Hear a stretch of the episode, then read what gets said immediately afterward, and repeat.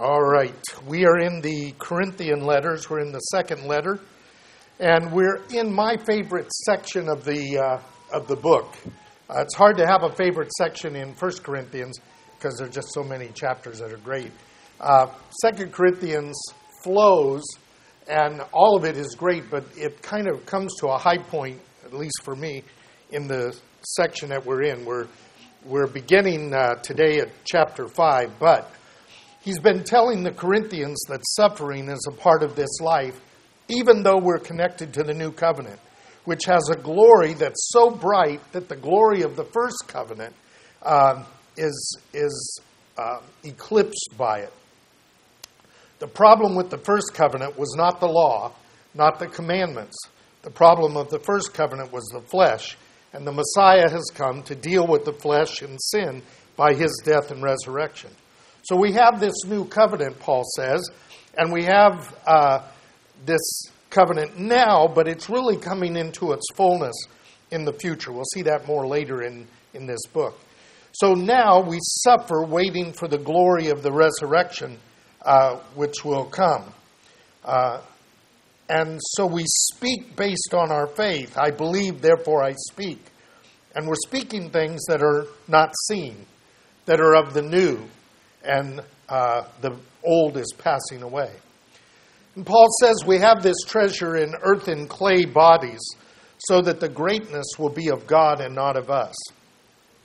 And as you get older, you're more aware of that. And as you go through difficulties, you're more aware of that. So while we wait for the resurrection, we suffer carrying the dying of Jesus in our bodies, so that the life may also be manifest in our bodies by the resurrection. So Paul says our focus then is not on the temporal, but on the eternal. Because that which is seen is temporal, but that which is unseen is eternal. And it's in that context that he is now going to talk about this process of the future and the resurrection and our suffering now but being glorified in that context. And he begins in chapter 5, verse 1 this way. For we know that if our earthly tent, which is our house, is torn down, we have a building from God, a house not made with hands, eternal in the heavens. Now, I've read this passage so many times. I've heard it preached, I've heard it talked about. The tendency is for people to misunderstand it. They have a belief, based on the way it's written here in the English, that if our earthly body dies, we have another body up in heaven. And so people have this idea that when we die, we go and get a body up in heaven, and so that's really all that's needed. Uh, that's not what he's talking about. What he said, what he's saying is that this, uh, and and by the way, this is common knowledge for the believers. If this earthly body, really, when this earthly body uh, is torn down, uh, it's our dwelling place. Our spirit dwells in this body. And if it's torn down, that word meaning overthrown or demolished, uh, we would call it death. We have a dwelling from God, not made with hands, that is eternal from heaven. Now, he's going to talk about this uh, briefly because he's already clarified it in detail in the first letter. We're going to go back to that in a minute. So, what he's saying is, we have a body that comes literally from the earth, it's an earthly body. We also will have a body that is heavenly, not in heaven, but in a sense, this one was from the earth, the next one is from heaven, even though it's this body transformed. Now, where is this coming from? Well, I want you to turn to 1 Corinthians chapter 15. Paul's assuming that what he wrote to the Corinthians earlier, they have internalized and they know it well. It's amazing how long we can have Bibles in our hands and we just don't retain the knowledge in our heads. Uh, so uh, hopefully they weren't uh, that way, but we certainly seem to be that way. So in chapter 15 of 1 Corinthians, beginning at verse 35, He's already talked about the importance of the resurrection and why it must take place. Now he's going to talk about another part of it. And so in uh, verse 35, he says this uh, Someone will say, Well, how are the dead raised? And with what kind of body do they come? Foolish one. The foolish one is the person who doubts God or believes God is not there. Uh, that which you sow does not come to life unless it dies. And that which you sow, you do not sow the body which is to be, but a bare grain, perhaps of wheat or of something else. But God gives it a body, just as He wishes, and to each of the seeds a body of its own. So all flesh is not the same flesh. There's a flesh of men, another of beasts, another of birds, another of fish. There are heavenly bodies, earthly bodies.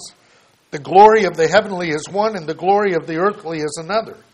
There's a glory of the sun, a glory of the moon, a glory of the stars, and the stars differ in glory one from another.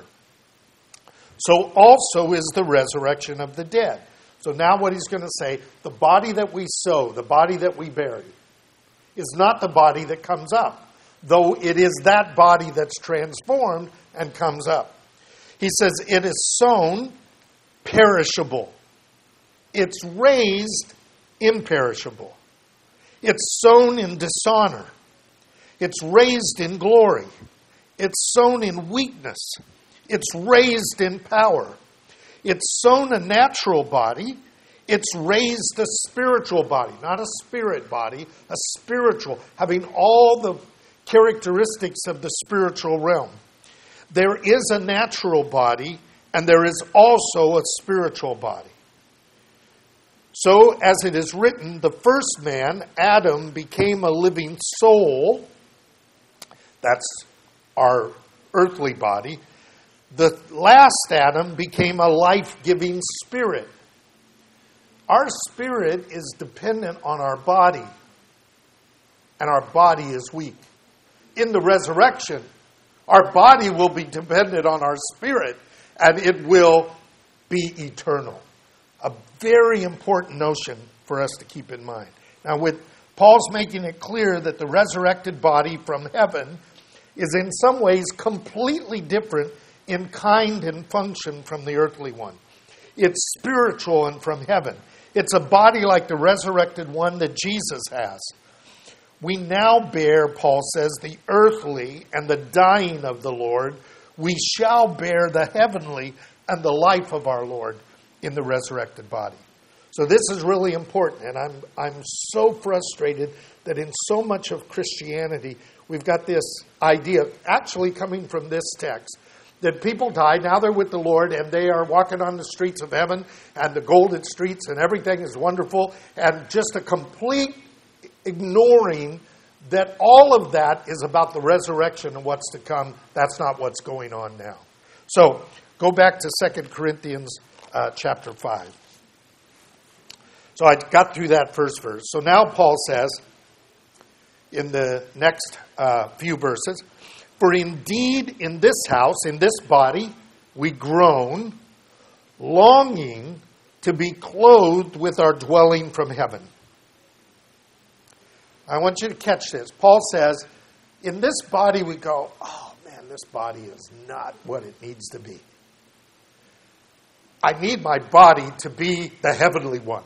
I need it to be the one that's not subject to sickness, that's not subject to death, that's not subject to tired and sleep and all. I, I need that other body. So he says, We long to be clothed with our dwelling which is from heaven inasmuch as we, having put it on, will not be found naked. We do not want to be, Paul says, a disembodied spirit. There's something incomplete about that. Now, we're going to see later in the text, not today, but later in the text, that Paul says, I, you know, I have a desire to be absent from the body and away from you and with the Lord, which is better, but he would still be, in some sense, naked. What he's going to ultimately say is that's better than this in this body, but what's best is to be in the resurrected body. So he says, we're not wanting to be disembodied. the fact that we are complaining about our body's aches and pains and the problems are there is not a desire to be rid of the body. That's a Greek notion. The flesh is evil and bad, and you don't want a body, you just want to be pure spirit. That's not a Christian or a Jewish view. The Judeo Christian view is we want a better body. And that better body is the resurrected body. We don't want to be found naked, he says. Then he says, Indeed, while in this tent, we groan being burdened because we do not want to be unclothed to be but to be clothed so that what is mortal will be swallowed up by life we want this body to be fully part of the eternal process so paul's clear here that this body we sigh longing to be clothed with the heavenly body, because this body is subject to hunger and thirst and fear and pain and weariness and the need for sleep and hay fever and asthma and cancer and all that kind of stuff. Uh, but we long to be in a body without those troubles and without the sin that comes from the flesh. That's Paul's argument. What I want to do, I don't do. What I don't want to do, I end up doing. Oh, wretched man that I am, who will deliver me from this body of death? He doesn't mean this body of death so that I can be free uh, as a spirit floating. I want a different body. And then in chapter 8 of Romans, he talks about the resurrection. So he's clear in all of his writings about what he's after. We just don't look at the context often and just pull the verses out of context. So, we don't want to be naked. We don't want to be disembodied. We want to be fully clothed with an immortal body that is full of life. That's our hope. That's our promise. Now, look at verse 5.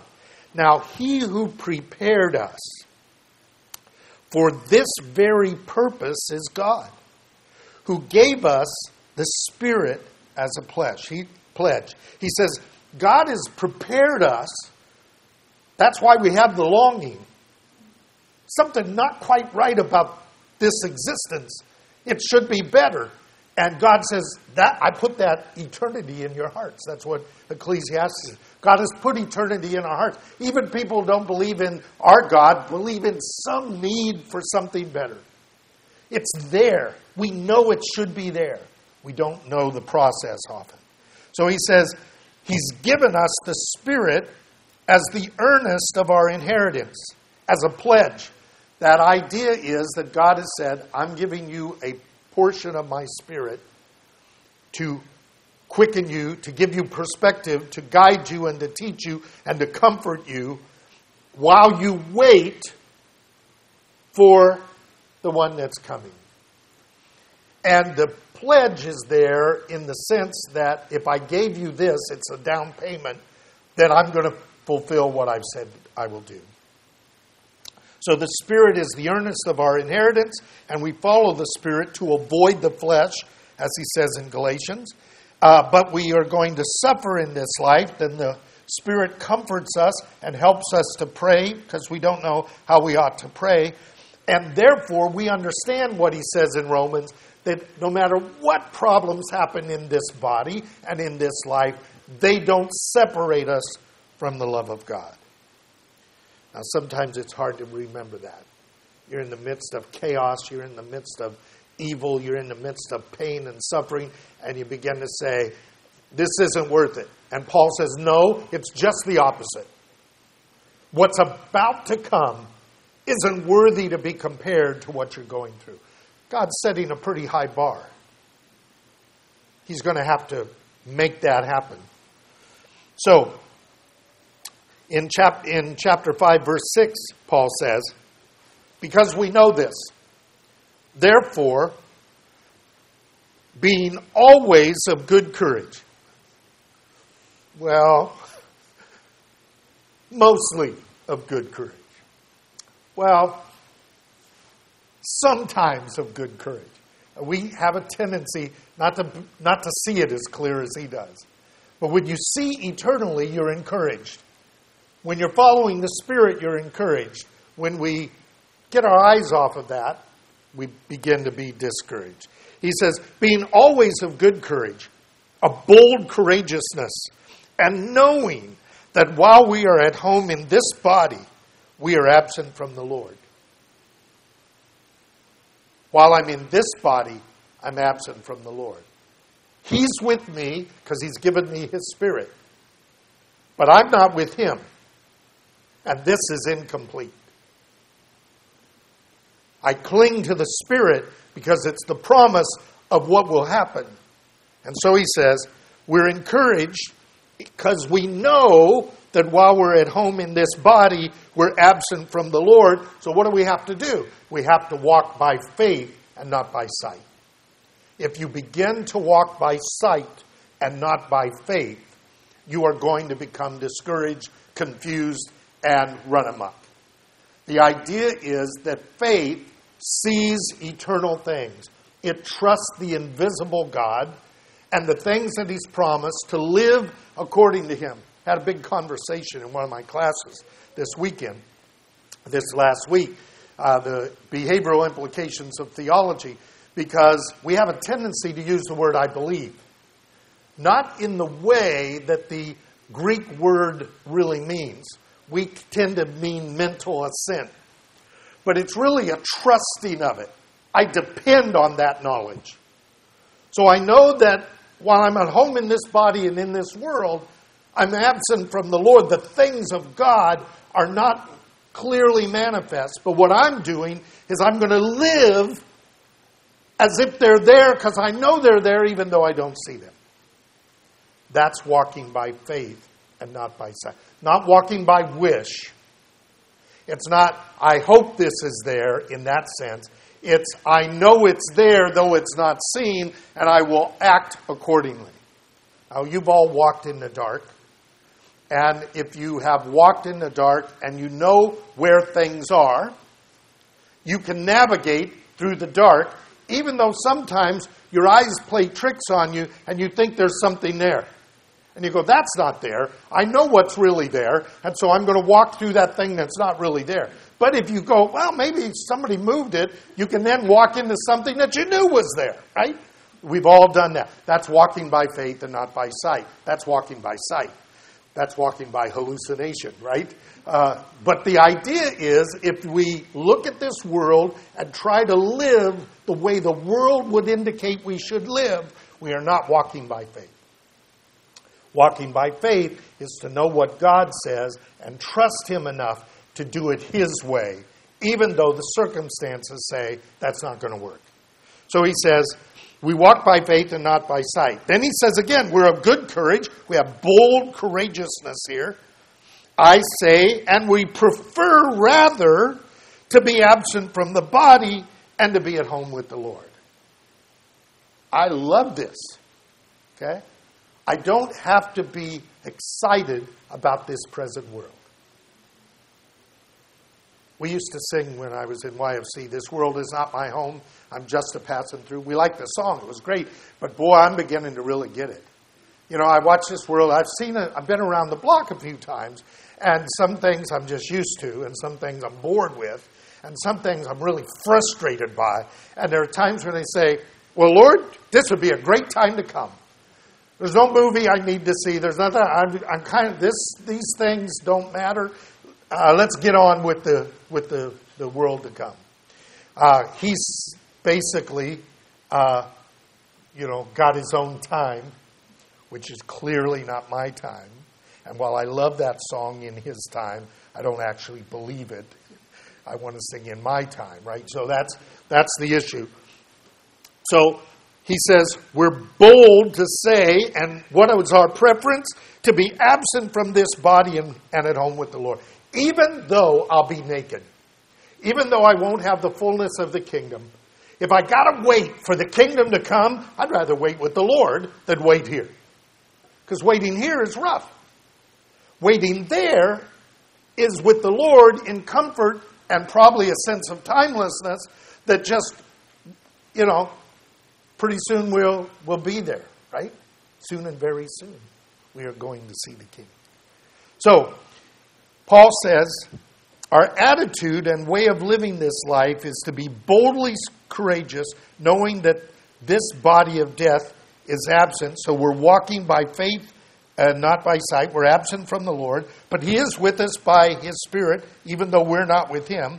And we bear the sufferings of this life as a partic- participation in His death. Well, no wonder we would prefer to be absent from the body and present with the Lord, because then these sufferings would be over. So he says that being rid of this body and being home with the Lord is not the fullness. We ultimately are longing to be clothed with the resurrection body and with the Lord in the kingdom. Uh, we don't treat death as the ultimate goal for a Christian. The ultimate goal is resurrection. So, Paul then gives us these last two verses. Look how quick I'm getting through this. 9 and 10. He says, Therefore,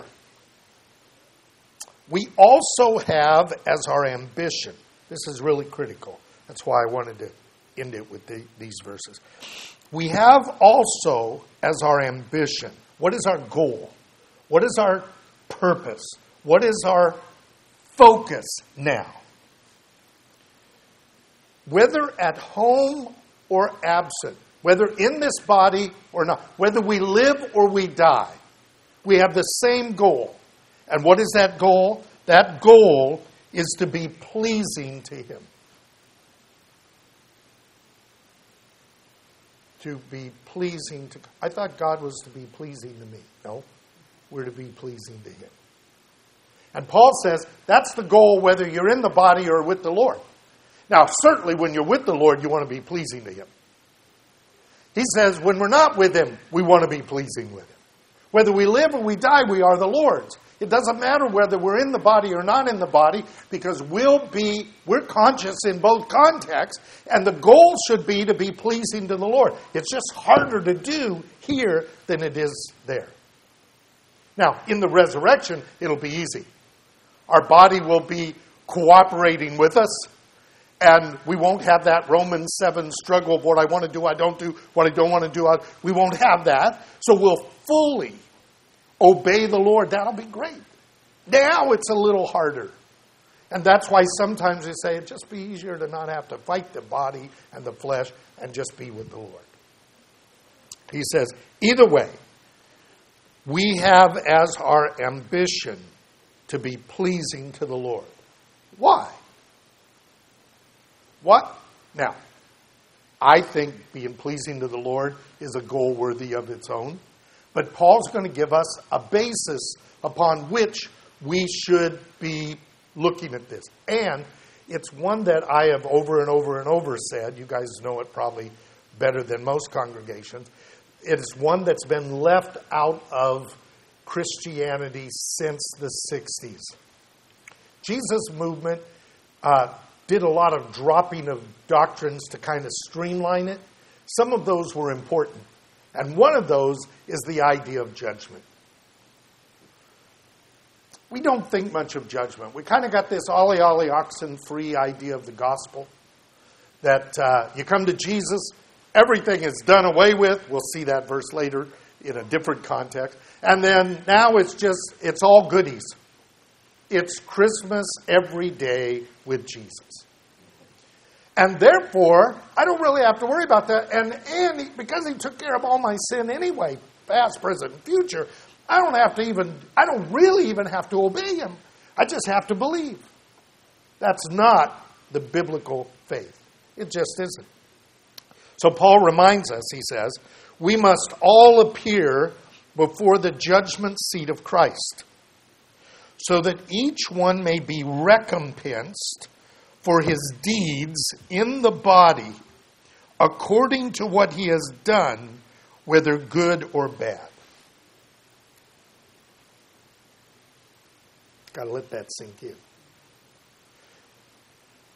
Jesus says we're going to give an account for every idle word. I hate that verse because I drive the 91 freeway and I've said a few idle words. Right? The problem is this we're going to stand before the Bema of Christ at the beginning of the kingdom, and He's going to ask us to give an account for everything we've done in these bodies. These bodies of death that are subject to suffering and sin.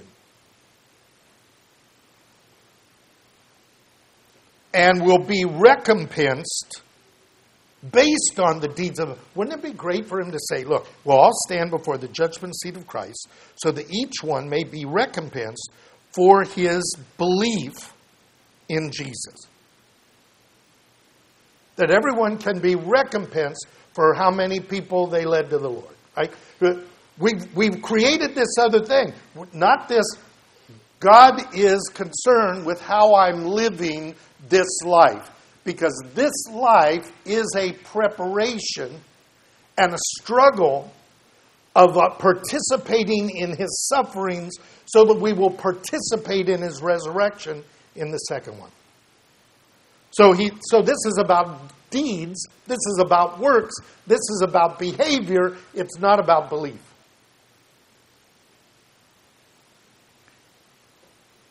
Well, what is going on?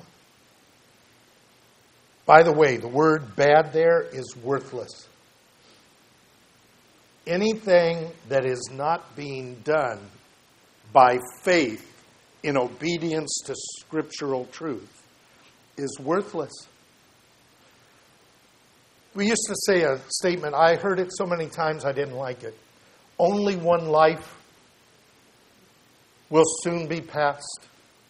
Only what's done for Christ will last. I hated that thing. Sounded so trite. It's not that far off.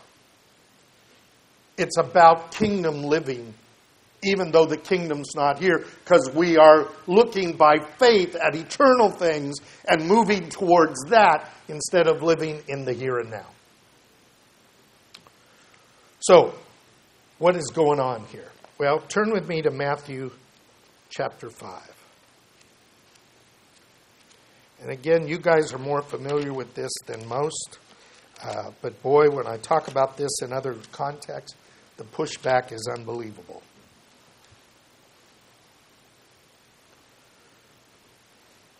In verse 17 of Matthew 5, Jesus says, Stop thinking, don't think that I came to abolish the law or the prophets.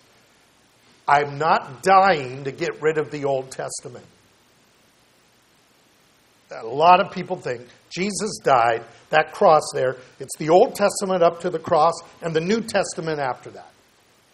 No, it's the older covenant, the first covenant, up to there until the end of the world. And at the cross, the new covenant begins the process of transformation towards the kingdom to come. And they overlap. And the commandments that are in the first one are the commandments in the second one. I talked about this last time. The furniture of the house of the covenant doesn't fit this house because the house is a disaster. There's a new house being built, the resurrected body, and those commandments written on the heart are going to work fine in the kingdom, and we will do them fully. Now they're a pain to do, then they'll be natural to do. They'll literally be supernatural to do, and that's what that's about. Now, what is the purpose of the struggle and the obedience here? It's not to be saved, because salvation is by grace through faith. So Jesus says, I didn't come to abolish the law of the prophets. I didn't come to abolish, but to fulfill. Now, this is a bad word for us we think of fulfill of I fulfilled my obligation and now I'm free. It's not using the word that way. It means I didn't come to get rid of them, I came to put them in full operation. I'm not getting rid of the commandments. I came so we can put them in the new house and that furniture will work perfect. Fully used the way God intended it. And I tell you, he says, that until heaven and earth passes away, you can check after service, it's still there. Not one letter or one stroke shall pass from the Torah until it is all accomplished. Now, there's an enormous amount of the Torah that is not fulfilled, related to the sacrifices, related to the Day of Atonement, related to all kinds of things. It didn't get fulfilled on the cross. It didn't even get fulfilled by the ascension. As high priest, he went into the holy place, and instead of coming out and doing the rest of the Day of Atonement, he sat down at the right hand of the Father, waiting till he'll come and do the rest of that. So anybody who says Jesus fulfilled that, one, either doesn't know what the word means, or they have been listening to sermons and not checking out the text. So, he says that we are going to be recompensed on the basis of what we have done in this body. Even though this body is being thwarted by the world, thwarted by our own flesh, and thwarted by the devil, we're still aiming to please him by putting the flesh to death, not being conformed to this world, and by resisting the devil, as the apostles tell us. So Jesus says, I didn't come to get rid of obedience, I came to bring obedience to its fullest state. He also gave many parables regarding stewardship. But let me finish his words. Whoever then annuls one of the least of the commandments and teaches others to do the same shall be the least in the kingdom of heaven. He does not say they won't be in the kingdom, but he says they'll have a low place. They'll be least in the kingdom. But whoever keeps and teaches them shall be called great in the kingdom of heaven. I believe that the Bema seat of Christ, when we give account for the things done in the body, we will suffer loss for the things that were worthless and wasted, and the things that are based on kingdom living that we have done and that we have taught others to do, including our children, will elevate us in the place of the kingdom. And the prophets talk about the Gentiles even functioning in some levels of priesthood uh, of this. So, in the kingdom, the place in the kingdom is based on your stewardship in this life. It's not e- even Stephen stuff, right? So, he indicates that the obedience to the commandments of the Word of God will set our place in the kingdom of heaven. And he gave many parables about that. The parable of the talents, where the guy didn't do anything with it, and he said, Take it from him, give it to the one who multiplied it that stewardship notion. Uh, many parables regarding stewardship of this life as the basis of reward or loss in the next. Not for salvation, but for place in the kingdom. So, evangelical Christianity has falsely told believers that our place is equal, or in some cases, it depends on how many people you lead to the Lord. That's not the case. We cannot earn entrance to the kingdom, but our place in the kingdom is based on faithfulness and obedience. And Paul's now going to explain his own ministry and what he's doing in the process of this because he knows that we have this treasure in earthen vessels, but our aim, whether we're in this body or out, is to be pleasing to God. So, how is that going to be accomplished? That's the next section of the text, but we're going to look at that next week and not today. It's really about reconciliation of all things to God, which is ultimately what salvation is about. Let's pray.